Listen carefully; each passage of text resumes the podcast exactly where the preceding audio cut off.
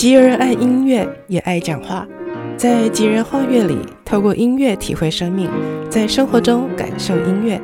Bliss Jill，吉儿画乐。嗨，我是 Jill，欢迎来到吉儿画乐，跟我一起透过音乐体验生活。这两天台湾的天气寒冷，突然骤降了大约十度，身旁的亲友们大家都纷纷传送简讯或影片，提醒该如何如何做好保暖措施。这样的天候引发我想起刚到美国 Boston 留学时的冬季初体验。Boston 属于寒带，一年当中几乎有一半的时间是寒冷的。雪季来临的时候，我每天六点多出门到学校门口排队等待学校开门，好能够抢到琴房练上一整个早上的钢琴。到现在记忆还特别深刻的是大风雪过后退冰的日子。每天六点该起床的时候，都得要以一股毅力鼓励自己起床，然后梳洗过后呢，就开始为自己裹上一层又一层御寒的衣服，从头顶的帽子、耳罩到脖子的围巾，洋葱装的多层衣着，最外层肯定是雪衣，然后脚上呢，最好穿上的是底部有钢钉的雪靴。为的呢是走在退冰期的结冰冰块路面，能够不至于连连滑跤。当时候开车族的朋友到了雪季，得为车子换上雪胎。如果有暴风雪来临，大雪纷飞过后，往往还找不到已经被雪掩埋的车。另外呢，铲雪也是一件相当辛苦费力的事情。现在每次想起在寒带生活这一方面的不方便。除了潮湿一切以外呢，坦白讲，亚热带的台湾还是便利不少的。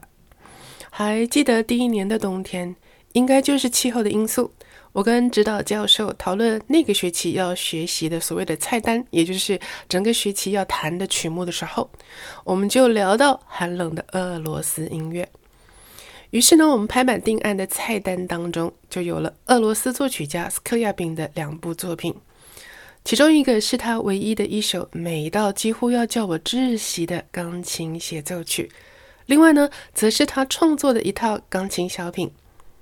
俄罗斯的冬季比较起 Boston 简直是大巫见小巫。Boston 的冬季大约降到零度上下，但是俄罗斯呢，它的冬更是冰冷，每年的一月前后，气温甚至可以冻到摄氏负五十度那样的冷。人们常说呢，是极地气候下生存长大的人，他的韧性会高多了。这在当时候的我的确有这样的体悟，因为在学院当中有不少从寒冷的韩国啊，还有中国寒带啊，以及类似像俄罗斯这样地区去的学生，有时候发现他们练起琴来锻炼自己的方式呢，好多次都叫我佩服，并且感到相当不可思议。而从全球的众多世界大赛当中的得奖者里头呢，我们也很能够轻易地发现，出生在寒带国家得主的比例确实是特别高的。不过话说回来，我现在想先为您弹奏这位俄罗斯作曲家斯克里亚宾他写的音乐，这首呢却是带着一股暖度的。这首短品每回我弹奏的时候，都会感觉很像是一位慈祥的母亲在跟她亲爱的宝贝轻声地诉说着什么。场景好像是一个冷冽的寒冬，这对母女紧靠着烧着柴火的壁炉，母亲跟女儿亲密的相依偎。妈妈慈祥的语调给女儿带来了浓浓的温情。音乐非常单纯却深情，结构上有那么一点点类似 Mussorgsky 的展览绘制画。他在画作跟画作之间设计了，好像是观者欣赏完一幅画以后，步行到下一幅画。去欣赏的行走桥段，因此这个所谓的步行的桥段就会在音乐段落间持续出现，说明从第一幅画欣赏到第二，然后再走到第三幅画等等。而斯克拉宾这首亲密温暖的前奏曲的相似结构，则很像是开始于宁静夜里炉火边墙上钟的秒针哒哒哒哒。的固定的声音，接着呢就是两个人温和的亲密对话，然后母女安静片刻，或是思考，或是也许喝喝茶水时，又听到墙上哒哒哒哒的指针声，接着两个人又对话起来。全曲的变化都在这一对母女的对话中表现出来。因此，当我们听到固定的行走节奏的时候，就是钟的指针声；而充满变化的句子，则是母女的对话。我自己很喜欢这个小品，特别呢，在这个冷冷的冬季里，就会勾起我的记忆。现在，我来弹给您听听。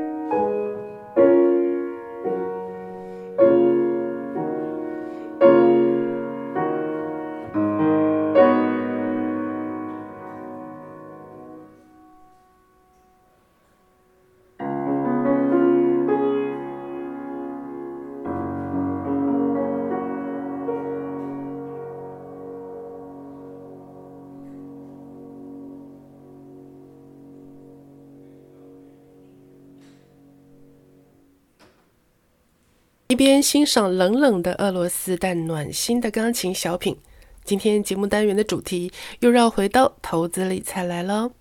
在吉尔画月开播之前，因缘际会之下，被朋友们起哄要我分享顺利以不不花费自己工作赚得的钱买到原价两百九十九万元科技好车的小偏方，因此吉尔画月的首播主题就是投资理财。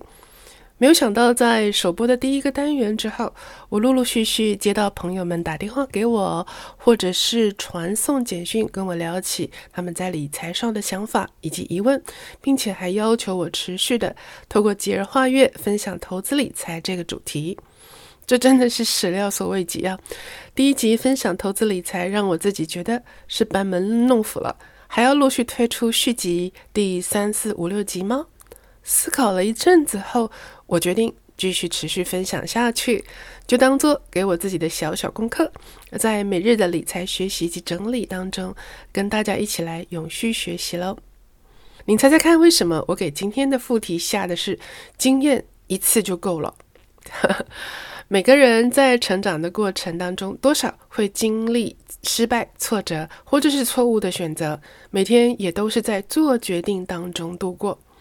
我相信许多成功的人，认真的跟他聊聊，如果对方愿意坦诚，他必然也会告诉你，当他年轻的时候，或者是当他面对某一样事情的初体验的时候，曾经他做过多么傻的决定，而导致他亏损了这些或那些，或者呢，他是买到了什么样的教训等等等。您是否对此也感觉很熟悉呢？其实生命本来就是错中学。然后再一点一滴累积自己的经验，以致自己就会不断的成长成熟，直到成为一个老练，但是最好呢是善良的人。那么我学到了什么经验，会让我很想要说这种经验一次就够了呢？上一次投资理财单元，我跟大家分享如何运用两个理财的原则，在年度预算以外生出一笔资金来购得我们急需的科技好车，那个是一个美好的结果。过程中的过关斩将，也让不少朋友后来呢给我和我先生竖起大拇指。但是今天要分享的，则是一个略微惨痛的经验。我们不想在人生当中再度发生的事情，那就是在保险这方面的理财上。当人们聚在一起聊到理财这件事情，不外乎有几个途径，就是最基本，而且也绝对不能不赶快开始的储蓄。然后呢，当然是相较起来安全一些的基金，让人们又爱又怕的股票。收益近期较无法掌握的房地产，另外就还有债券、外汇、期货，接着呢还有黄金、收藏、信托以及实业投资等等。除了这些，当然还有一项多数人都认为必须的，就是保险。对，保险，您也有买保险吗？买了几个产品呢？额度跟比例如何呢？您认为您投的保险都带给您的未来生活全面的保障了吗？您真心觉得您所投的保险跟金额值得吗？在离清前，就让我来跟您分享我的故事吧。大约在九年多以前，我先生邀了他认为值得信任的一位姐姐到家中来谈保险。基于先生对这位姐姐的百分百信任，我们当天聊完之后，就跟她签了癌症险啊、储蓄险啊，还有其他一些小项目的保险，一次签。其中光是储蓄险的部分，额度金额就高达我先生年收入总收入的二分之一这样的高。当场我觉得不可思议。然而，因为当时候的我们俩都工作非常忙碌，对保险呢一窍不通，加上这位姐姐对我们提出的说法跟建议，让毫无保险知识的我们觉得言之有理。于是呢，就还是因着相信这位姐姐而签下去了。之后呢，在持续年缴这些保险金的第四年，我跟先生跟这位姐姐提出修改保单内容的要求。熬不过我的他们，于是约了一起见面。然而，事情不但没有让我感觉合理一些，最后又因为姐姐的说明，让我们觉得毫无推脱的理由。结果呢，就是降低了一些年度总金额，但是缴纳期限居然从本来的十年延长为二十年。当时候的我觉得这个结果比原本的似乎没有相对来的理想。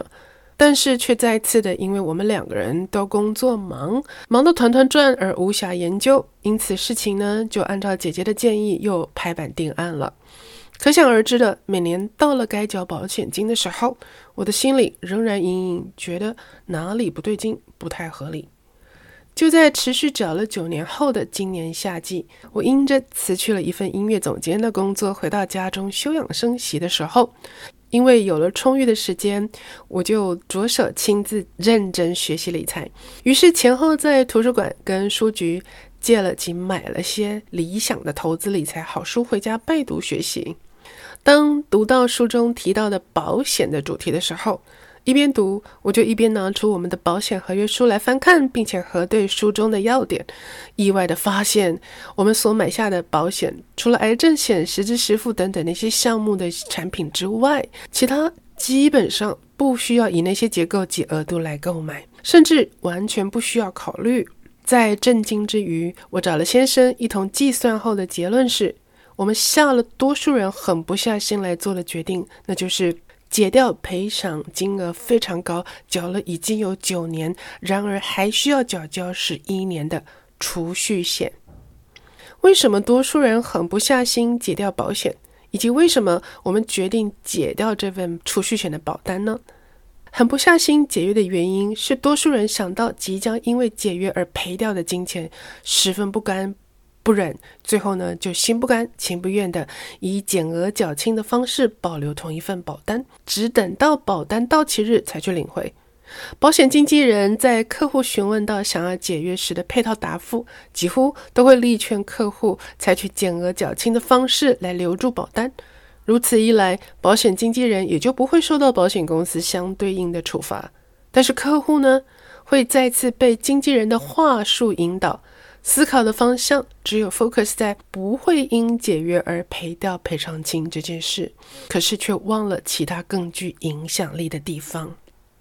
既然会赔掉高额赔偿金，我们为什么最后还是决定解约呢？因为若是我们完全不改变保单持续缴，或者是采取减额缴清的方式停缴，直到十一年后领回，结果将会因为通货膨胀的效应，十一年以后，也就是我们总共缴了二十年以后的总金额，将会远比二十年前来说明显总值是贬值了的结果。我曾经听一位朋友分享，他说他辛辛苦苦节省下来一共十六年的高额保费，在十六年以后总共获利六万元。或许六万元有些人听起来觉得反正有获利就好啦，但是他却忘记了通货膨胀这件事。十六年不是一个很短的时间，十六年以房地产来看，location 理想的地方可以翻了不止一倍的房价。就举我们自己，我跟我先生买卖房产的经验，就可以清楚了解。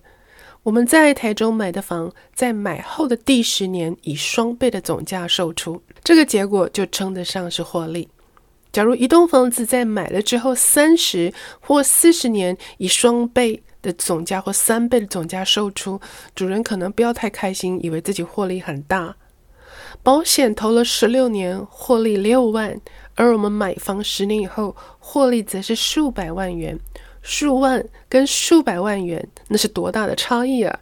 因此呢，先生跟我仔细算过之后，宁愿快刀斩乱麻，立刻跟保险公司解约，也不去思考赔掉的金额有多高，而是拿领回的高达我们年年总收入二分之一，并且缴了九年的解约金呢，赶快进行分析，并且谨慎投入购买各样的，例如基金啊、债券、股票等等的标的，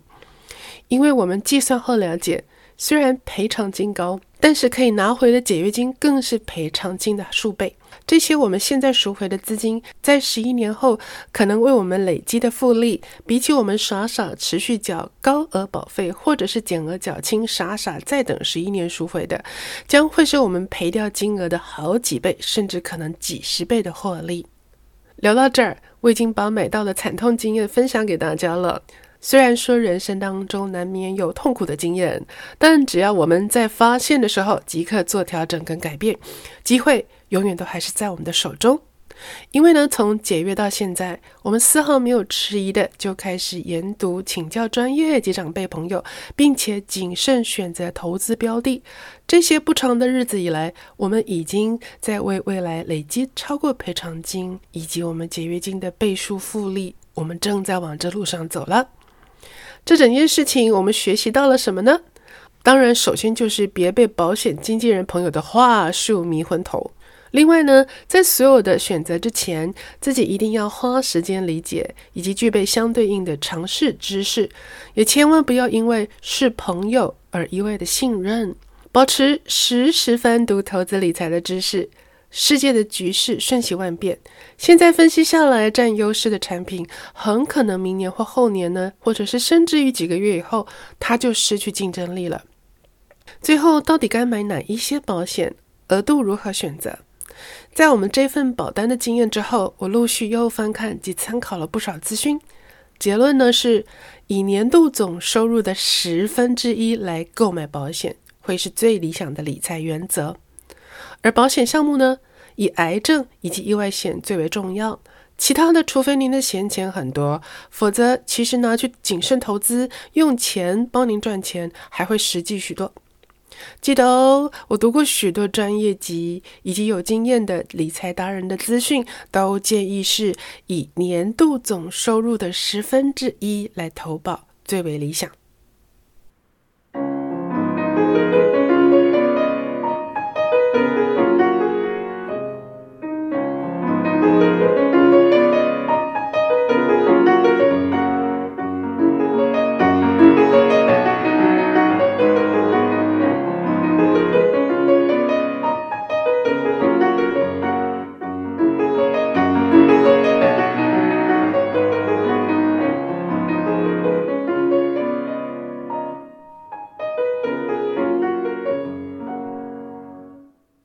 刚才为您弹奏的音乐是今天聊到的俄罗斯作曲家斯克亚宾创作的前奏曲，作品编号第十六号当中的第五首。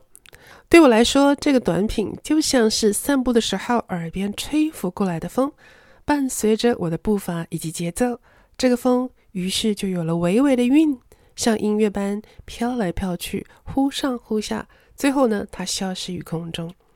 正如我们一生的年岁中，总会有的金钱或是本以为在乎的东西一样，总要能够愿意放下并舍了它们。事过境迁以后再回想，不过都是身外之物。从事件当中学习到更元首老练，才是最宝贵的。聊到这儿，我就想起全球最畅销的书《圣经》，他说过的智慧话语，里面说：“我们一生的年日是七十岁。”若是强壮，可到八十岁，但其中所经夸的不过是劳苦愁烦，转眼成空，我们便如飞而去。是否很像刚才的这部作品《如飞而去》呢？今天在节目单元中，我们伴随着作曲家 Scriabin 的音乐，浅聊理财的经验跟原则。寒冷的冬季，为您弹奏来自冷冽国度的音乐。说到了这位二十世纪的色彩大师，我记忆最深刻的是他以创作钢琴以及交响乐为多。当他还是莫斯科音乐院的学生的时候，已经以他的钢琴演奏以及创作小有名气。但是呢，Scriabin 的手并不大，同学当中直到现在还是持续受欢迎的 Rachmaninov，则是有一双少有人能及的大手。两个人同样都是学习钢琴以及作曲。在校的成绩也总是相当。有一天，Scriabin 他将他呕心沥血创作出来并且深以为傲的作品呢，拿去给同学 r o m a n i n o v 看。隔天 r o m a n i n o v 见到他的时候，跟他说：“哦，你那首曲子的技巧真不容易，我昨天花了几个小时才学起来耶。”接着呢，Rachmaninoff 他就现场弹奏给完成创作后需要练好几天才把自己的作品练起来的 Scriabin 听，当场啊，这个 Scriabin 他实在好不是滋味啊。好了，这些趣闻呢，真正说明了学习不同的乐器，还得真正的来评估一下自己的条件是否合适。而以钢琴来说，确实如果你手大一点，将来能够驾驭的作品，确实是会广泛许多的。好了，节目单元接近尾声，我就再一次为您弹奏 Scriabin 这首前奏曲当中暖暖的像摇篮曲般的第三首给您听了。谢谢您收听吉儿画乐，但愿我所弹的短品能够在这个寒冷的冬天呢，为您带来一点点的暖度。也祝福您二零二一年新年快乐，健康平安。我们下回吉儿画乐空中见喽。